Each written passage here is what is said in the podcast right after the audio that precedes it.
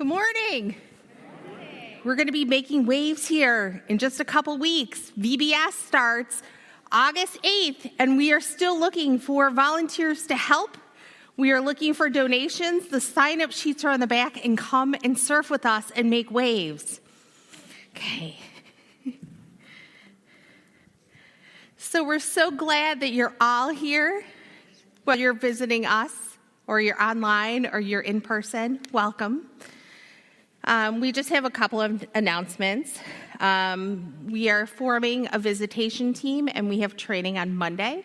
So if you are interested or want to find out more about the visitation ministry that we're starting here, please talk to me.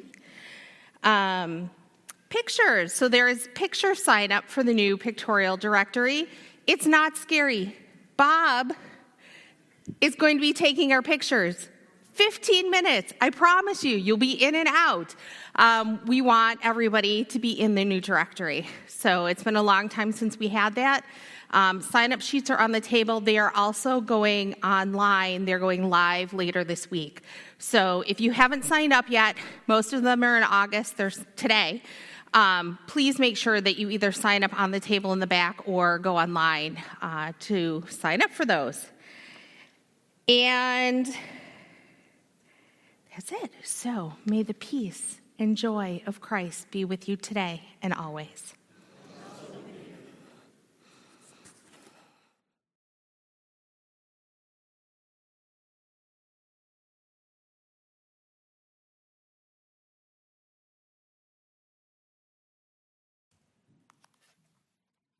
Good morning, everyone. And good morning to everyone online. Some of you recognize this face as Tom's daughter, Ronnie, so we have a real treat having her with us this morning. Uh, the message for today deals with loss and grief and where is God in all of that. And one of the beautiful things about the Psalms is that they reveal the nature of a broken heart and a wounded spirit but remind us that God is with us through it all, and He's greater than anything we can walk through. So I invite you to stand for our two songs this morning What a Friend We Have in Jesus, and Here with Me.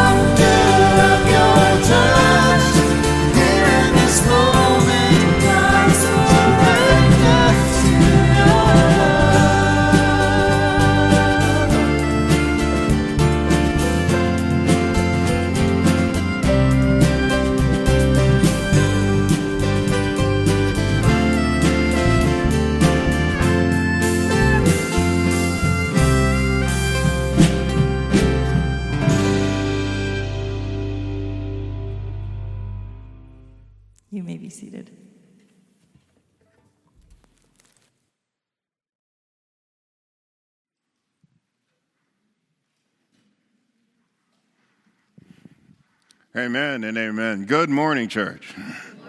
It is always a joy to be in God's house, and it is always a joy to be connected with church family, whether you are with us online and if you are here with us as well. It is a joy to experience that connection.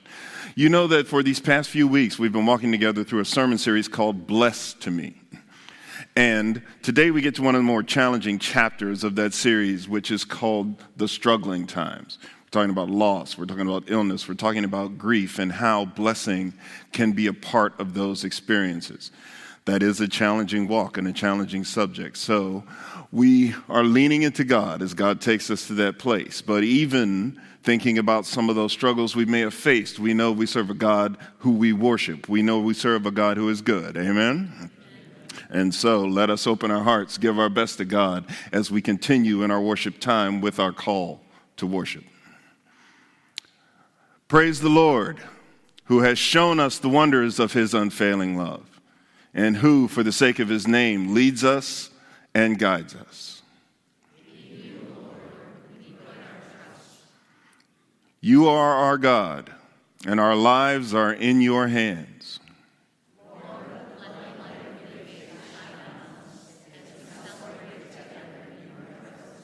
Amen.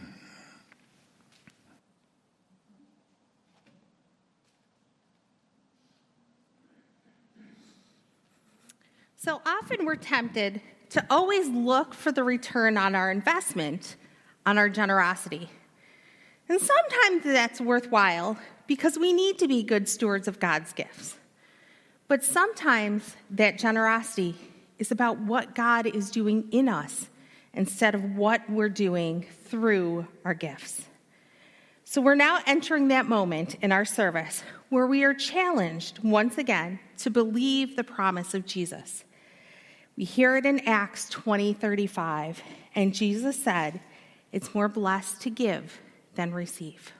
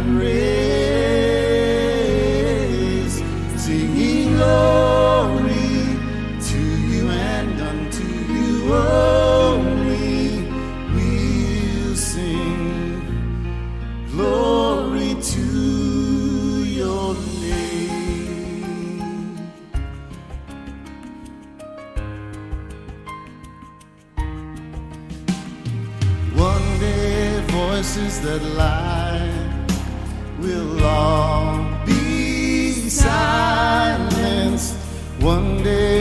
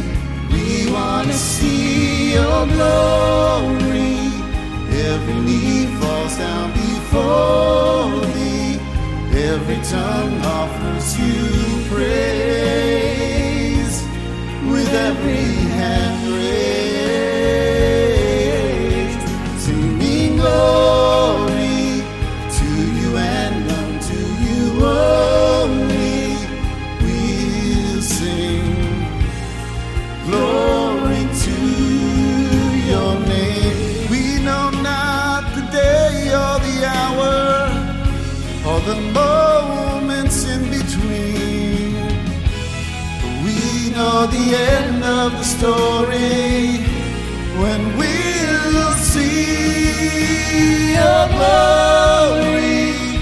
Every knee falls down before thee. Every tongue offers you praise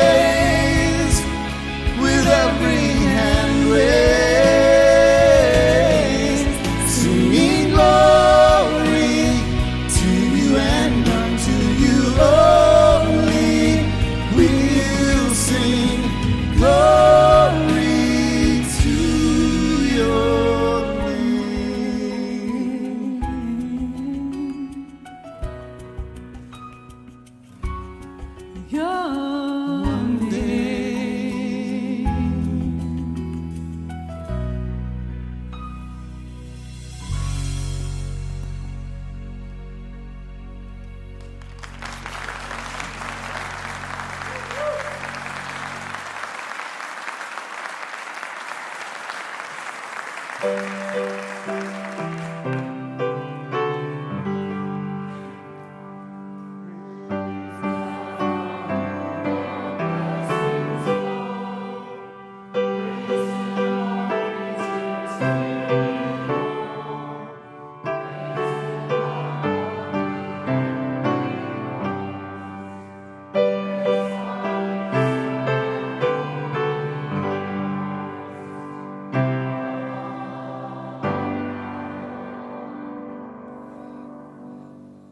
God, our Creator, our Redeemer, our Sustainer, we thank you for the blessings that have come into our lives.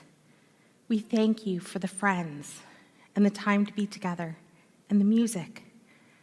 Everything that we have and everything we are comes from you, and at this time we thank you and give back to you.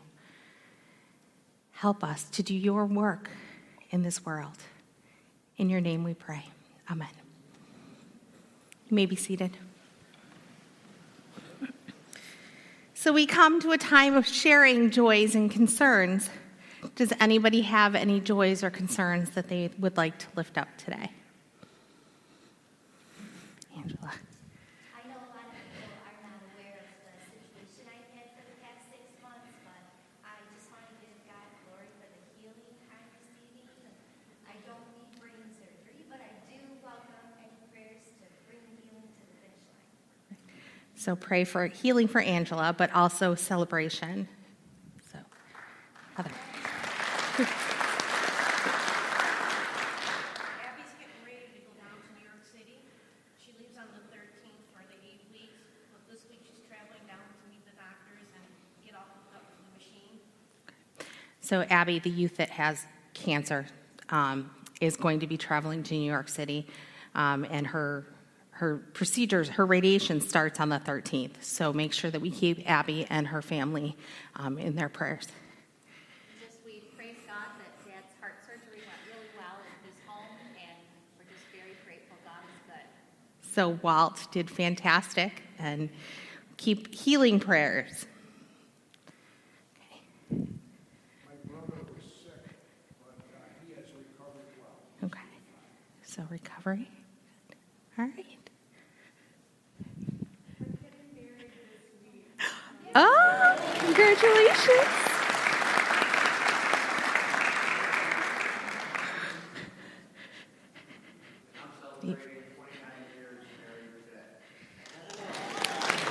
Congratulations.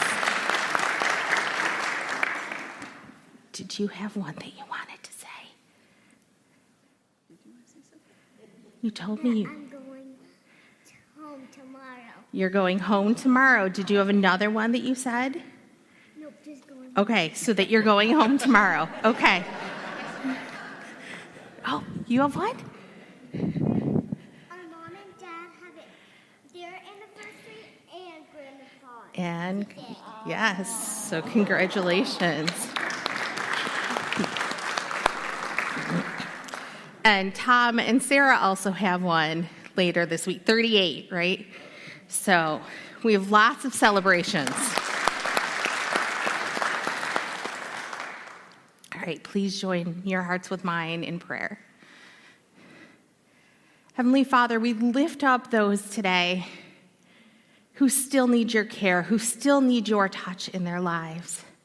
But we thank you for the celebrations of friends and family, of anniversaries and travel.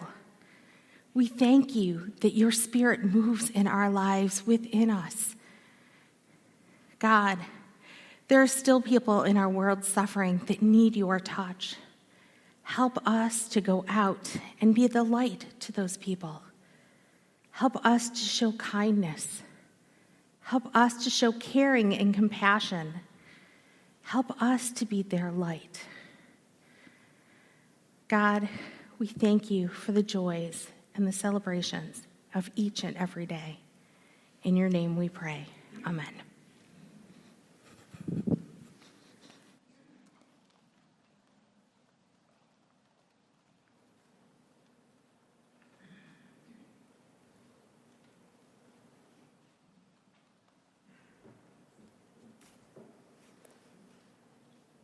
Our first scripture this morning is from Psalm chapter 31, verses 1 through 5. In you, Lord, I have taken refuge. Let me never be put to shame. Deliver me in your righteousness. Turn your ear to me. Come quickly to my rescue. Be my rock of refuge, a strong fortress to save me. Since you are my rock and my fortress, for the sake of your name, lead and guide me. Keep me free from the trap that is set for me, for you are my refuge.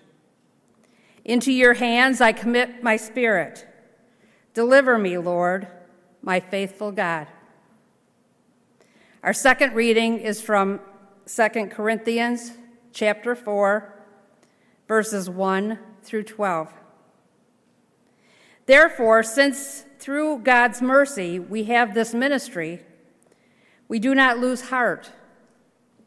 Rather, we have renounced secret and shameful ways. We do not use deception, nor do we distort the word of God. On the contrary, by setting forth the truth plainly, we commend ourselves to everyone's conscience in the sight of God. And even if our gospel is veiled, it is veiled to those who are perishing. The God of this age has blinded the minds of unbelievers so that they cannot see the light of the gospel that displays the glory of Christ, who is the image of God. For what we preach is not ourselves, but Jesus Christ is Lord, and ourselves as your servants for Jesus' sake. For God, who said, Let light shine out of darkness, made his light shine in our hearts to give us the light of the knowledge of God's glory displayed in the face of Christ. But we have this treasure in jars of clay to show that this all surpassing power is from God and not from us. We are hard pressed on every side, but not crushed, perplexed, but not in despair, persecuted, but not abandoned, struck down, but not destroyed. We always carry around in our body the death of Jesus, so that the life of Jesus may also be revealed in our body. For we who are alive are always being given over to death for Jesus' sake, so that his life may also be revealed in our mortal body. So then, death is at work in us, but life is at work in you. This is the word of our Lord. Thanks be to God.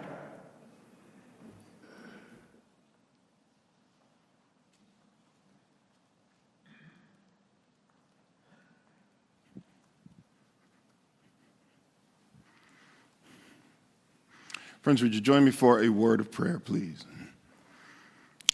Loving and gracious God, we are indeed thankful. Thankful for your presence here among us now, and as you move gently yet powerfully among all your people, touch each of us. Give us what you know we need because our hearts are open as we have sung and praised you this morning. Plant a seed in us that you know will grow and bear fruit for the honor and the glory of your name. Through Jesus Christ our Lord, we pray. Amen.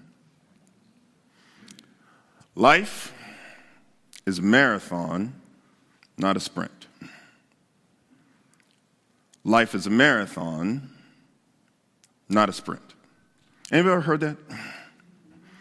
When someone says that to you, what does it conjure up in your brain? What is, what's the lesson, do you think, when people say that? I'm really asking. What do you think the lesson is when people say that? Big duration. Say again? Big duration. Long Say- duration. Prepare for the long haul, long duration. Okay? Anyone else? That's not wrong, by the way. I just want to see if there's others.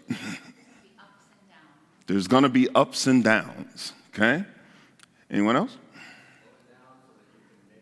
Slow it down so you can make it. Okay? Angela? Always growing and evolving. Okay? Anyone else? You're going to get tired. You're to get tired. See, y'all don't even need me, so I'll just pack it on. So, but all of that is real wisdom. all of that is real wisdom. And like we said, we've heard that phrase a lot, right? That life is a marathon and not a sprint. And people usually say that for the very reasons that we're talking about. But I wanted to bring that up today because, as you heard me say, we're talking about a really challenging thing today. Talking about struggling times, times when life is really, really hard. And when we talk about seasons in our lives that are hard, this laying down the idea of marathon next to it might be helpful for us. Because when we talk about marathons, we kind of get these things that it's going to take a while, that you're going to get tired, that there's going to be ups and downs. We can see that. But we know it, like we can process it intellectually, we, can, we get it. But when a season of difficulty hits our lives, that wisdom kind of fades. And there's a reason for that, and we'll talk about that some more. But as we keep taking this challenging subject, this idea of seasons of loss, seasons of illness, seasons of grief, and use that to say, well, how do we find blessing in these? Because this idea of blessing, especially during a difficult season, is one that everybody struggles with. Now, some of us may have walked with God a little longer, some of us may have different experiences, and we may understand it a certain way, but everybody, I'm willing to bet without exception, struggles with this idea of finding blessing in a season of grief. Now, so let's go back to this marathon thing for a second. I'm just curious. Anybody ever run a marathon? Anybody ever do it? All right. So we got one person who's run a marathon. Now, marathons are hard, right? By definition, marathons are hard, right, Jim? marathons are hard. marathons are hard. And now, for those of you who don't have the context, the idea of a marathon comes from the city of Marathon, which was a city in Greece, and a messenger ran from the city of Marathon to Athens when the Persians attacked the city of Marathon. The distance from Marathon to Athens was 26.2 miles, hence the idea of a marathon. That's where it is born, okay? What people often leave out of telling that story is when the messenger, whose name was Phidippides, when he got to Athens, he died. they often leave that piece out of the story, right? now, see, there's a reason why a lot of us don't run marathons. now, that being said, though, the thing about it is marathons are physically challenging. That's why most people choose to run them, because they are so physically challenging. And the idea of being able to complete one talks about your physical fitness and your mental fitness, et cetera. And that's why so many people like the idea of running a marathon. People train intensely to be able to run them. As we've learned more about the science of it, we've gotten even worse. We have these things called ultra marathons, and now people run marathons day after day after day, things of this sort of thing. I was watching this one thing on YouTube about training for marathons as I was studying for the message here. There was a guy on there who'd actually run, and it's still hard for me to get my head around this 170 marathons. wow, that's impressive, right? You know, see, I have this running joke with my wife. I say, I don't even like driving 26 miles. so the idea of running 26 miles, it seems like beyond comprehension. But here's the thing. As I said, we have learned more and more about what this takes to do well. And it is really demanding on the human body. Now, part of the miracle of the way God put us together is that we can do it, right? Because our bodies are built a certain way. The, you know, because we stand upright, because we have this built in natural shock absorber in the way our legs work between our knees and our feet. All different kinds of things that we've discovered that make it possible for us to do this, right? And so it's possible, but it's hard. Now, why do I spend so much time on that? Because if you know something is hard, and you know something is going to be a struggle, and you know something is going to demand an awful lot of you, and you know there's going to be ups and downs, and you know that you're going to be tired, and you know that you're going to evolve and you're going to grow. If you know those things, you go into it with a certain understanding, expectation, and you prepare. So let's get back to what we were saying before. I'm willing to bet that there's no one sitting here today for whom the idea that a season of difficulty in life is new information. That I'm willing to bet that most of us, if we have gone through life, probably got the message pretty early on that there are going to be seasons of hard. right? I'm pretty sure most of us got that. And we got that pretty soon on the journey. And yet, when those seasons come, they seem to still kind of turn us into this place where we act like, well, wait a minute.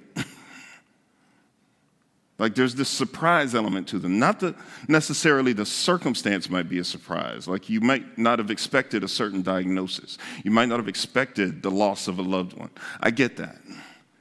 But the idea that seasons of difficulty come in life being a surprise is something different than that. You follow? And that's why when we, as people who claim and follow Jesus, hit these moments, this is where we really have to do some unpacking about what it is we claim, what it is we believe. And that, friends, is one of the reasons why we visit this question of blessing during such a season. Now, let's remember a couple of things we've talked about. Now, one of the things we've talked about over the course of this series is what blessings are. The, the pop culture would tell you that a blessing is sort of like a present for doing well, right? It's kind of like a prize. You behave yourself, God throws you a solid. That is not what a blessing is. Now, does God reward people? Yes. Okay. But we understand blessing to be much more than just simply a prize, that it's a manifestation of God's love in your life. It's something God does to show you that God is with you, that God loves you. And that's much bigger than a little carnival prize. Secondly, that blessings are not just material. We tend to lock in on material things as blessings, and that's part of what happens in pop culture and in bad cult- church culture, because we tend to think that it's all about how many toys you get. But we've said that's not how this works. That's not how this works. The other thing we want to talk about is remembering what blessings are and how blessings work gets us to where we need to spend a little more time.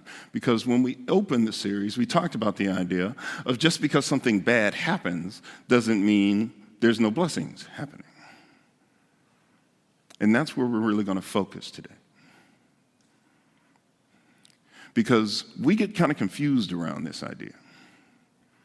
And there's a reason for that. Because when something bad is happening, we tend to go, well, wait a minute. What happened, God? And that's because we bought into some wrong thinking. Because we have started to get to this, we kind of fall into this trap of saying, well, if God loves me and I'm doing all right, then I shouldn't have any problems.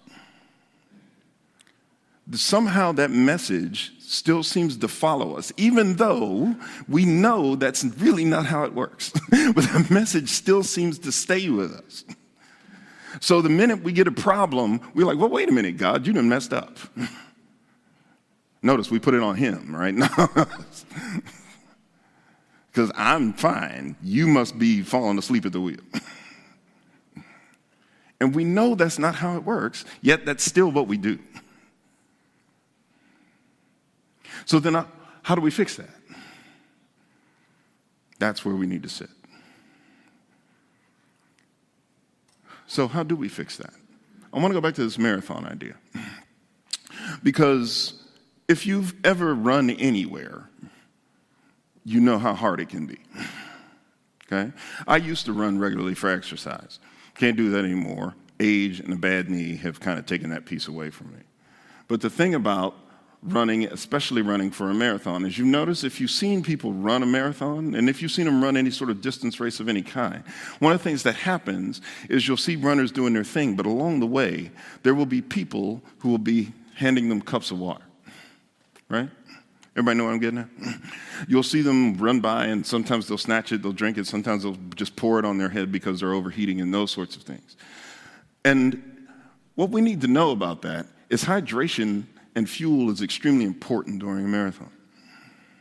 The science of marathons tells us that you should really hydrate roughly 15 to 20 every 15 to 20 minutes because of the way our bodies work. Because if you don't do that regularly, I'm willing to bet some of us also have probably seen those images of runners that have pushed too hard, where they start to struggle, they start to cramp up, that they're trying to keep going, but their bodies physically just can't. they physically can't. And that's the science of it, okay? That their bodies physically can't. Sometimes they hallucinate. All kinds of things can be happening. The reason why I want us to get that is if life is a marathon and not a sprint, the thing you, you might want to check on is how well are you taking care of yourself as you keep putting one foot in front of the other. Because if you're not taking care of yourself as you continue to run the race, we see what happens, right? And when a season of difficulty hits, it becomes even more important.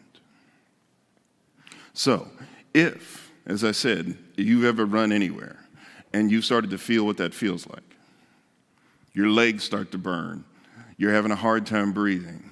You might be starting to feel a little headache, and you're still trying to push on through. This is hard.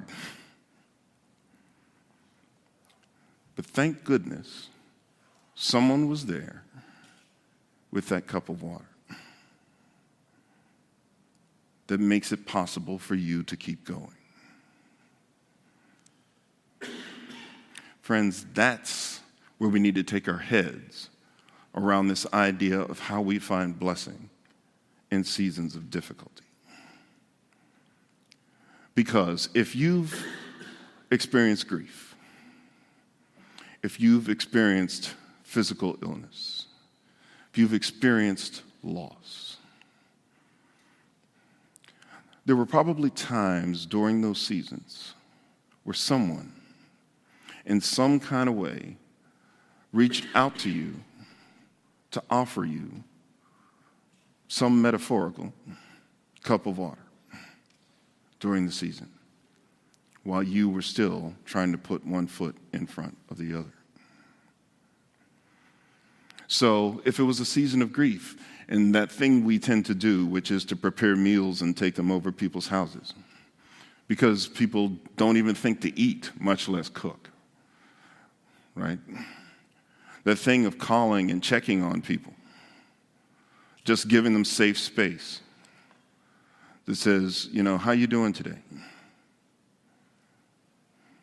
Without judging, just opening a door that says, how is it with you today? The thing that we do if someone's in the hospital, whether they're aware that you're there or not, to simply just be present so that they're not alone. Those prayers that go up that you're aware of and the ones that you're not. We don't often count that. Sometimes we miss that. And there's reasons for it. Now, I want you to follow with me. I wanted to bet I'm not the only person in the world who has probably banged their foot on a table unexpectedly, right? it happens more often than I would like. but I want you to stay with me here. So you get up, you're doing your thing, whatever that thing may be. You're just making your way through the house or what have you, and then, and you know that it's a lot louder and probably a lot less church friendly. right? but when you do it, when you're in that moment, however long it lasts, you know how your whole brain just shuts off everything but the explosion of pain that you're experiencing, right? So if the phone is ringing, if you got something on the stove, if the dog is barking, if you got something in your arms, you don't care about any of that anymore. right? All you can see is that flash of light and then whatever comes flying out of your mouth and your whole brain just blows off your head, right? Because whatever you're dealing with is just right here. You can't do anything else. Now, believe me, friends, I am not comparing the idea of banging your foot on a table to losing a loved one or being in the hospital or anything like that. But in many ways, the phenomenon is kind of similar. Because when that thing hits, all that's happening is your brain just has this in front of it right here. and you can't process anything else. And even if friends are trying to be nice to you and they're offering those words of kindness, people are doing those things, you're just so in this moment. And the pain is just so big. However long it takes for you to make your way out of that morass. But it's right there. And the thing is, is that you may not even be aware of the ways in which people are still holding out those cups for you. You may not even be aware of the fact until you get through it that you may have had three, four, ten, twenty of those cups before you're even conscious that you had them. You just know that you're a lot further down the road than you were. And that's where we need to remember that blessing is still possible. Blessing is still with us, even during hard seasons. Because we get so caught up in the idea that the season is hard that we miss the fact that God is with us in the season. We get caught up in the question of, well, God, why is this happening to me? And it's perfectly natural to ask that question. And it's okay to ask that question. God can handle that. Okay? So if you want to cry out and if you want to wrestle and if you need to just let that off your chest, have that conversation with God. Trust me, God can take it. Now, you might not like what God has to say,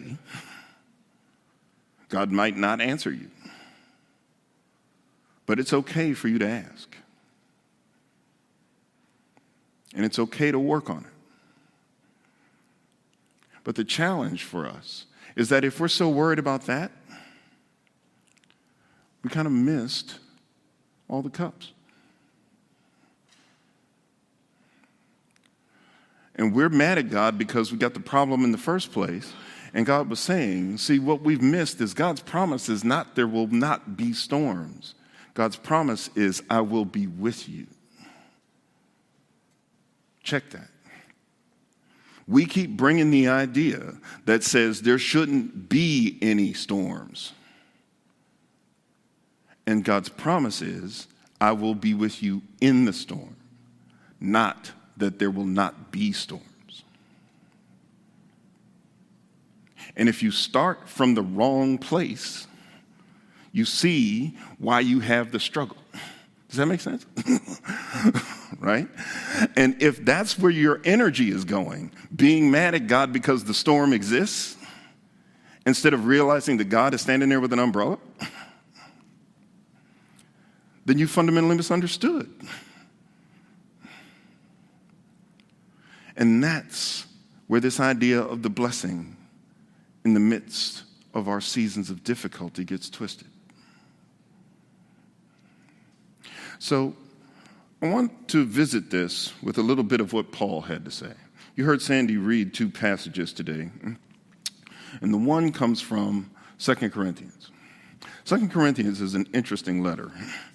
Now, it's interesting in the sense of its context because people don't really doubt that the Apostle Paul wrote it.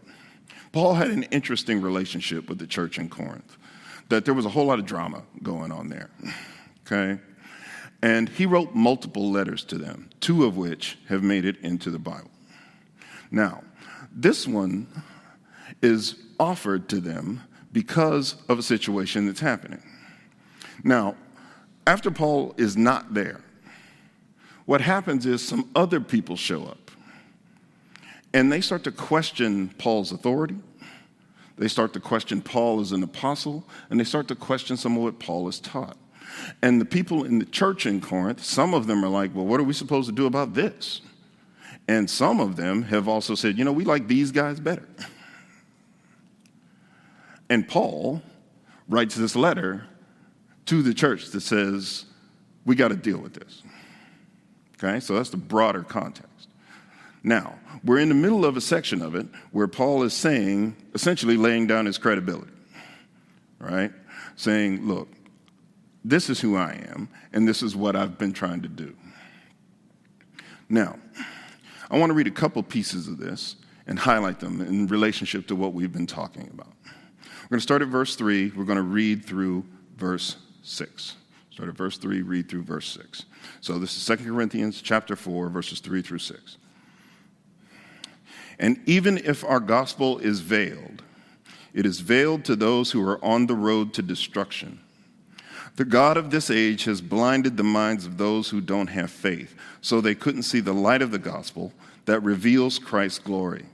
Christ is the image of God.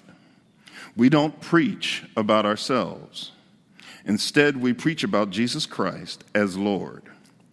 And we describe ourselves as your slaves for Jesus' sake. God said that light should shine out of the darkness. He is the same one who shone in our hearts to give us the light of the knowledge of God's glory in the face of Jesus Christ.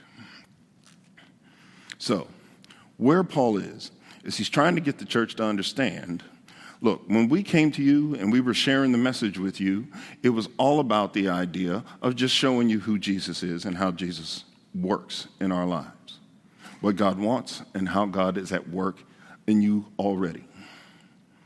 And what happens is some people just don't get that because of circumstances, because of the enemy, because of any number of reasons. They just don't see that.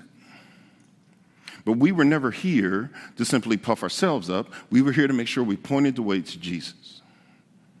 Now, why read that today? We read that today because if we want to understand blessing in seasons of difficulty, one of our challenges is that the season of difficulty can keep us from seeing God at work in the ways in which people are taking care of us. So when those gestures of kindness come, when you have a strength that you can't name that makes you keep getting up and going back for the next test, when your hope won't fade away, even though you are tired, you are angry, you've gotten cynical, and you have all kinds of bad things to say, still there's a part of you that knows I'm going to still keep going. And when we talk about the gospel being veiled, you see what we're getting at? Because sometimes when the pain is too big, when the struggle is too big, all of that makes it hard for us to see God in the moment. That doesn't mean God's not in the moment. It means it's hard for us to see God in the moment. Yet our brains are telling us that God isn't there. And see, that's the difference. We get so locked in where we're at, we think that God has stopped taking our calls, or God is not on the job, or what have you. And those things are simply not true. It's just where we are is keeping us from understanding how God is at work. God understands that. God gets that. But we need to get that. Because it's real easy for us to talk ourselves out of how our relationship with God works. And remember, that's an us problem, not a God problem. And if we choose to separate, and when we choose distance, when we choose to try and keep running this race without grabbing those cups as we pass them, why would we be surprised that we hit that place where our bodies stop working and we can't run anymore? We start breaking down. That's how we get caught. That's the risk. So we need to be aware of how blessing works in these moments. We need to be aware of how God works in these moments. Because it's easy for us to get distracted. It's easy for us to get lost. And when we do, and we choose distance, we choose separation, instead of reaching out and leaning in and taking what God is offering, which allows us to keep running the race in the best way. That's our struggle. We have to get back to that. And I want to read you this second piece. So we're going to read verses 7 and 8. And what Paul tells the people is this But we have this treasure in clay pots so that the awesome power belongs to God and doesn't come from us. We are experiencing all kinds of trouble, but we aren't crushed. We are confused, but we aren't depressed. We are harassed, but we aren't abandoned. we are knocked down, but we aren't knocked out. What Paul is trying to get people to understand is that everything he was going through the beatings, the arrests, the attacks, the repeated attacks on who he was, and everything about his ministry what Paul is telling everybody is look, this is God at work in me. Okay? Y'all can do what you want to me, but God is not going to be stopped. And when he talks about this idea of jars of clay, what he's saying is we have this precious treasure, which is the Holy Spirit, God at work in us but it's in jars of clay. The reason why he says that is because the pottery of the time was cheap. That when they put their stuff in jars and bottles, they would make it out of mud and put other stuff in it, but it was so fragile, it was easy to break.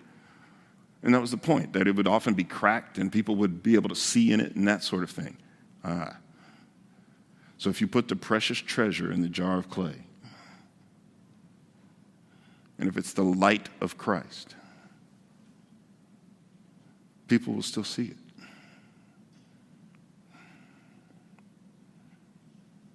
And that's how we need to start thinking. That's where we might need to change how we move through crisis. That's how we need to start seeing God at work and perhaps blessing in a season of difficulty. Because, however, the Spirit of God manifests itself around you during those times, however, God is reaching you during those times, God is still at work.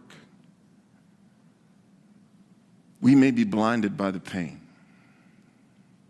We may be frustrated. We may be afraid. We may be having all of those feelings, but God gets that. But that doesn't mean God isn't with you. What we have to do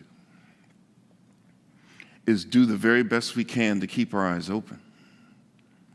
We have to do the very best we can to make sure that we keep our ears open. We have to do the very best we can to make sure we keep our hearts open so that as God is doing these things, that we don't miss out on them. Because we can't run this race without those cups. One final point. Actually, two. Sorry about that. One final point. I said two now. I said two. All right. First one is that when we do this, when we know this is happening, I wanted to bet that most of us, as we said before, it is not news to us that seasons of difficulty happen. Think about that season of difficulty. Is that no matter how hard it was, or even if you're still in it, I'm willing to bet that it wasn't the finish line. I'm looking around the room, and since you're here, and I'm looking into that camera, and I'm going to trust that y'all still with me, that no matter what that season of difficulty was, you're through it.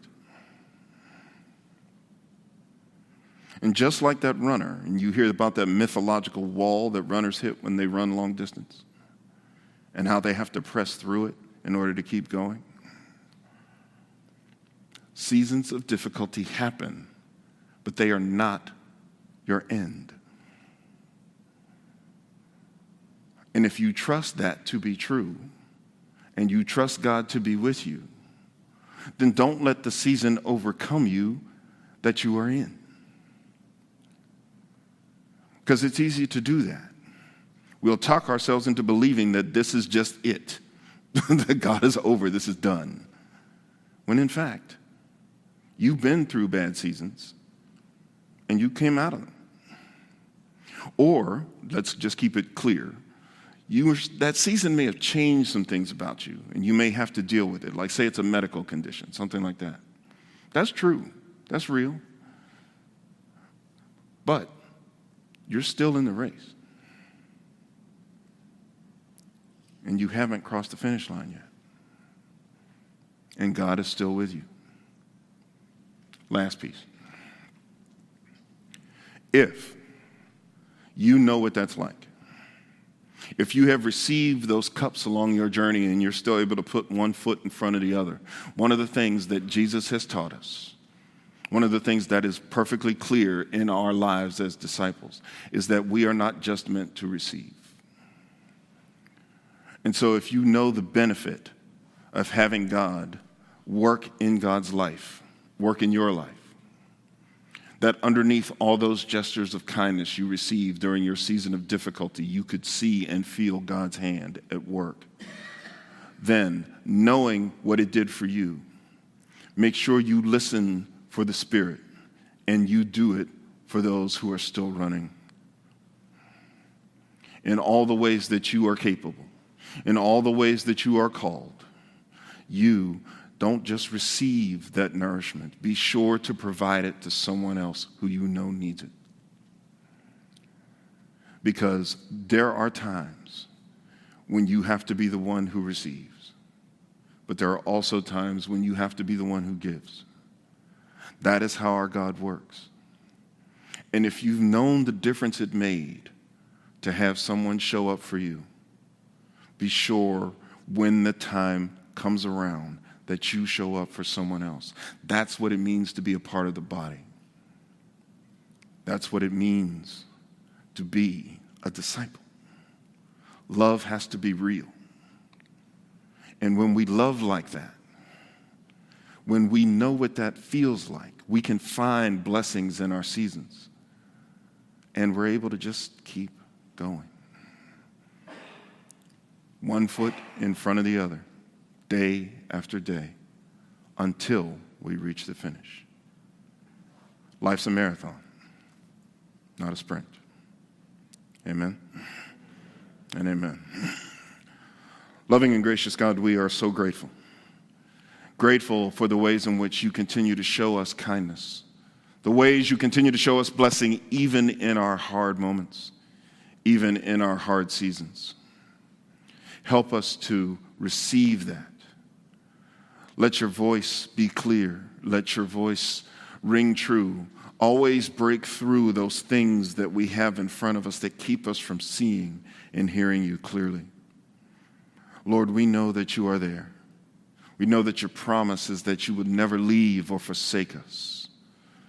We know that your heart doesn't change, that you make love real in the ways in which you show up. So, Lord, even when we are blinded to it, even when our feelings cause us to close our hearts to it, we thank you for the grace that is you never giving up on us. Help us to always see you, to see you in those seasons, so that we can make it to the finish and see you there. Amen.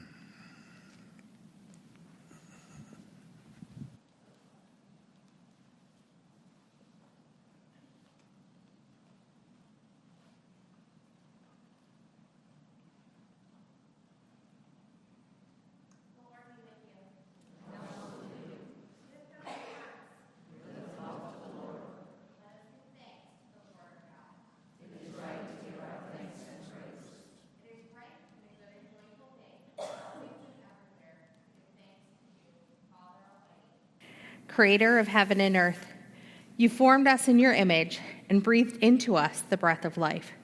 When we turned away and our love failed, your love remained steadfast. You delivered us from captivity, made covenant to be our sovereign God, and spoke to us through the prophets. And so, with your people on earth and all the company of heaven, we praise your name and join their unending hymn Holy, holy, holy Lord, God of power and might. Heaven and earth are full of your glory. Hosanna in the highest. Blessed is he who comes in the name of the Lord. Hosanna in the highest. Holy are you, and blessed is your Son, Jesus Christ. Your Spirit anointed him to preach good news to the poor, to proclaim release to the captives, and recovering of sight to the blind, to set at liberty those who are oppressed, and to announce that the time had come when you would save your people. He healed the sick, fed the hungry, and ate with sinners. By the baptism of his suffering, death, and resurrection, you gave birth to your church, delivered us from slavery to sin and death, and made with us a new covenant by water and the Spirit. When the Lord Jesus ascended, he promised to be with us always in the power of your word and Holy Spirit. On the night in which he gave himself up for us, he took bread, gave thanks to you, broke the bread, gave it to his disciples, and said, Take and eat. This is my body, which is given for you. Do this in remembrance of me. And when the supper was over, he took the cup, gave thanks to you, gave it to his disciples, and said, Drink from this, all of you. This is my blood of the new covenant, poured out for you and for many for the forgiveness of sins. Do this as often as you drink it in remembrance of me. And so, in remembrance of these your mighty acts in Jesus Christ, we offer ourselves in praise and thanksgiving as a holy and living sacrifice, in union with Christ's offering for us as we proclaim the mystery of faith. Christ has died, Christ is risen, Christ will come again. Pour out your Holy Spirit on those gathered here and on these gifts of the bread and cup. Make them be for us the blood and body of Christ, that we may be for the world the body of Christ redeemed by his blood. By your Spirit, make us one with Christ, one with each other, and one in ministry to all the world, until Christ comes in final victory and we feast at his heavenly banquet. Through your Son, Jesus Christ, with the Holy Spirit in your holy church, all honor and glory is yours, Almighty Father, now and forever. Amen. And now, with the confidence of the children of God, let us pray. Our Father, who art in heaven, hallowed be thy name. Thy kingdom come, thy will be done, on earth as it is in heaven. Give us this day our daily bread. Forgive us our trespasses. We forgive those who trespass against us. And lead us not into temptation, but deliver us from evil. Thine is kingdom, and the power, and the glory forever.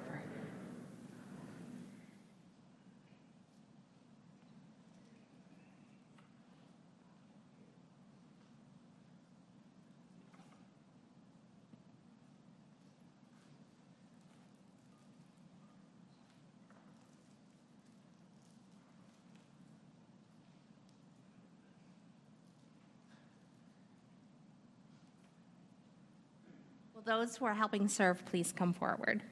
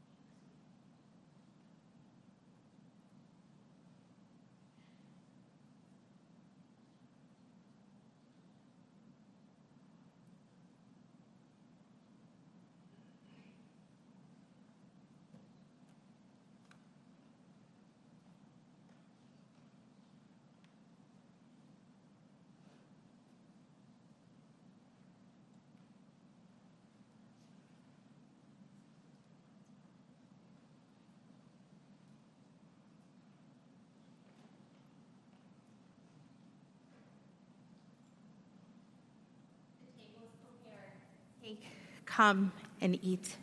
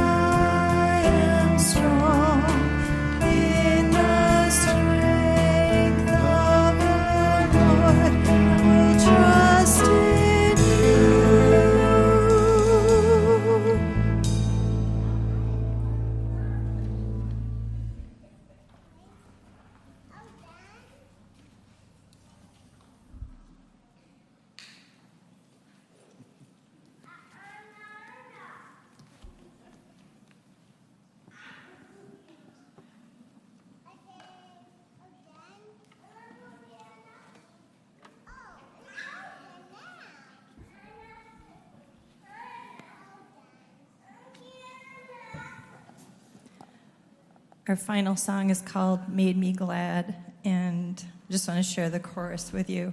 It says, You are my shield, my strength, my portion, deliverer, my shelter, strong tower, my very present help in time of need. I invite you to stand for the closing song.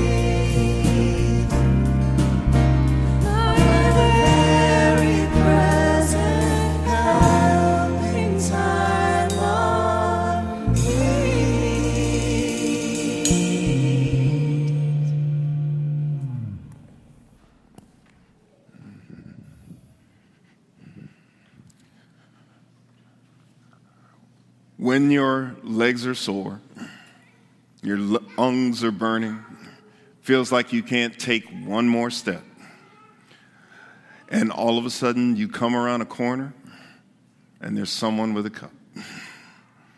That's who our God is. So even in your difficult seasons, remember you can find blessing. You can find blessing. Trust God to be God all the time and never lose sight of you. Now, in the name of God, our Creator and King, in the name of Jesus Christ, our Lord and our Savior, in the name of the Holy Spirit, our Comforter and our Sustainer, may God bless us now as we leave to love and serve God and all God's children. Amen.